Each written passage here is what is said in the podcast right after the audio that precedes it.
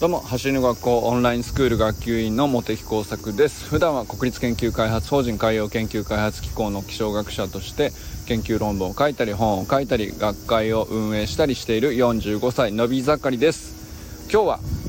ウサイン・ボルトさんがレゲエ音楽をずっとかけて過ごしていることとスプリントの関係についてちょっと話してみたいなと思います。というのもですね実は昨日走りの学校の YouTube チャンネルの動画でアップされたんですけど和田校長がですね3ヶ月ジャマイカでウサイン・ボルトさんと一緒にトレーニングをした時に、まあ、どういうことがあったのかっていうのをですね、えー、切々ととうとうと語るというね、えー、あのなかなかない普段ない動画がアップされたんですけどこれすごい面白くてあ久々に和田健一校長のこの何て言うんですかねあのもう素晴らしいトーク力なんですけど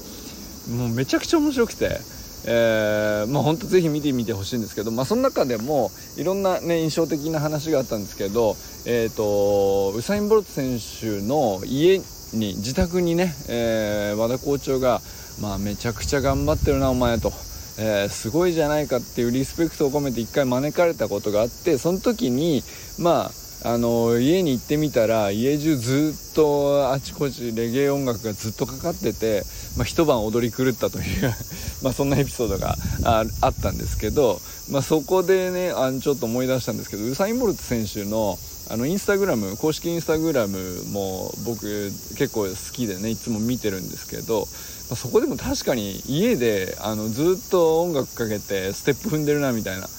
あの独特の動きでねやってるなと思ってあ確かに本当なんだなそれが日常なんだなっていうのを感じたりしたんですけど、まあ、そんなことをねちょっと絡めて、えー、お話ししてみたいなと思っております。えー、いつも通りねちょっとお知らせの方もしておきます。キッズ練習会について今月もまだ残っておりますので、えー、お知らせしておきます。キッズ練習会はね一般向けと違って子供向けのメニューとしてアレンジされていますんで、えー、最初にエントリーする小さいお子さんとかだとあの非常におすすめです。で先着各回こあの限定20名になってますんで、え非常に人気なので、え申し込みはお早めになさってください。えー、今日ね、えー、8月21日も朝行われましたけど、えー、もう1回8月25日水曜日の17時から18時半まで、えー、集合場所中野区平和の森公園草地広場で担当講師畑真由美先生のキッズ練習会が1回8月は残っております。で9月になりますと東京と大阪で1回ずつ9月19日日曜日なんですけど東京は朝9時から10時半まで、えー、場所は葛西臨海公園の西渚広場畑先生。大阪の方は朝9時半から11時までで、えー、集合場所は枚方地区公園淀川スタジアムバックネット付近の集合場所で担当講師はリカルド先生になってます。で参加申し込みは概要欄のリンクから行ってください。でねえー、畑先生とかリカルド先生とかもねあの見てて感じるんですけどやっぱリズムが素晴らしいんですよね。で僕あのリズムっていうと、まあ、思いつくの音楽じゃないですか。で僕はあの今下の子が小学校1年生でヤマハの音楽教室通っててたまに付き添ったりしていくんですけどあのとてもリズムが苦手でなんで苦手なのかなって あのそんなに音楽嫌いじゃなかったしそんなに下手くそな音痴っていうわけでもなかったはずなんですけどあのー、なんかねすごい苦手意識が大人になってから逆に大きくなったんですよ。でそれは音程っていうよりもむしろうんリズムから崩れていった感じがあってでいつ頃からかな？30後半ぐらいからかな？なんかリズム取れないと思って。でなんでなんだろうなと思って不思議だったんですけど多分これって僕今考えると運動神経の衰えですね。あの多分身体的な衰えだなと思っていてそれ単純にね筋力っていうよりは左右差だと僕は今感じています。でなんでかっていうとあのー、そのヤマハのね音楽教室に娘と一緒に通いながらその一からものすごい簡単なリズムからねちゃんとやり直して、まあ、これぐらいだったらできるっていう もう本当に優しいところから始めてるんですけど僕もちゃんと一緒に歌うようにして、えー、一緒にリズム取るようにしてちゃんと間違っ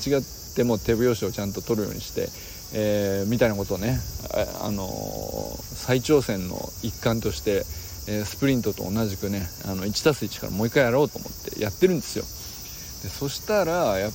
なんか僕その右ばっかりリズムアクセントをつけるっていう何ていうか、ね、長年の癖なんだと思うんですけどあの手拍子にしても足で、えー、リズムを取るにしてもそうなんですけど、あのー、右ばっかりなんですね。で体の真ん中にリズムの中心がないっていうかそれがねきっと原因なんじゃないかなと思い始めて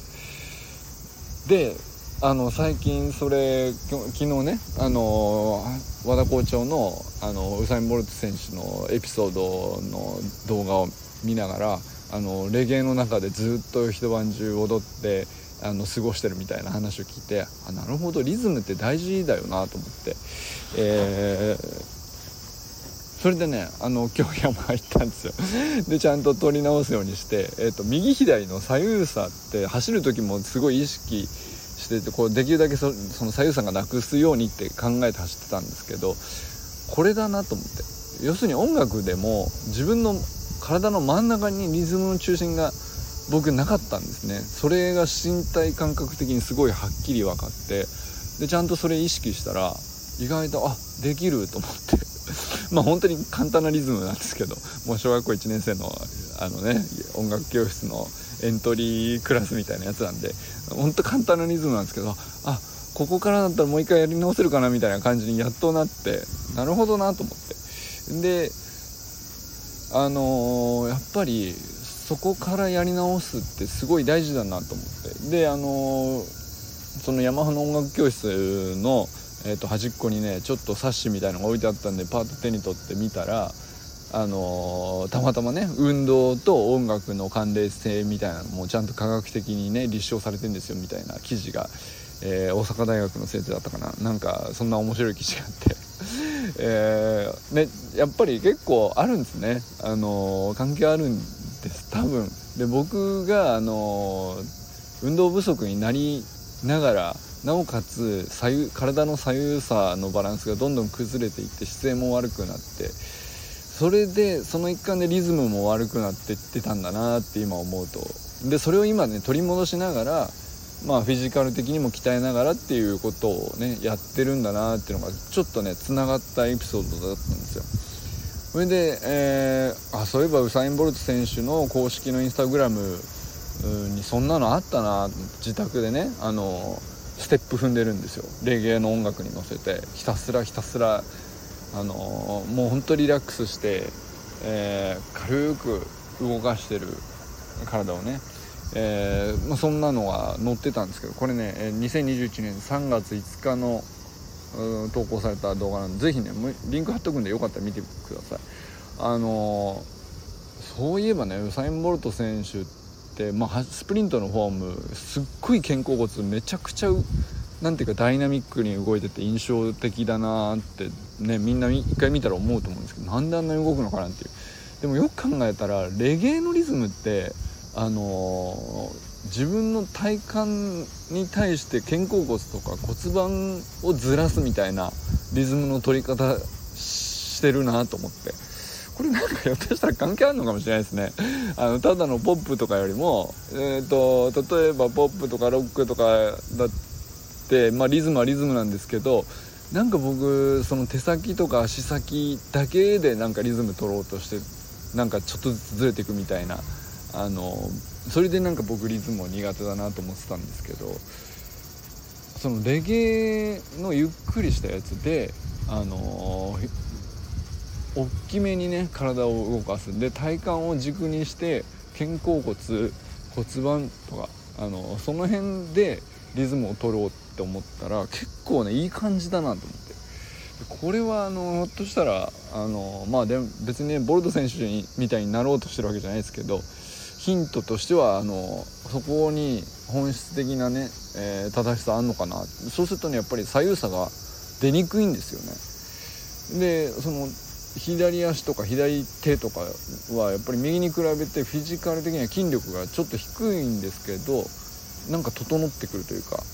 あの左右差が減ってくるような感じがあって非常にね面白いなと思いました。なのでね、えー、音楽と運動の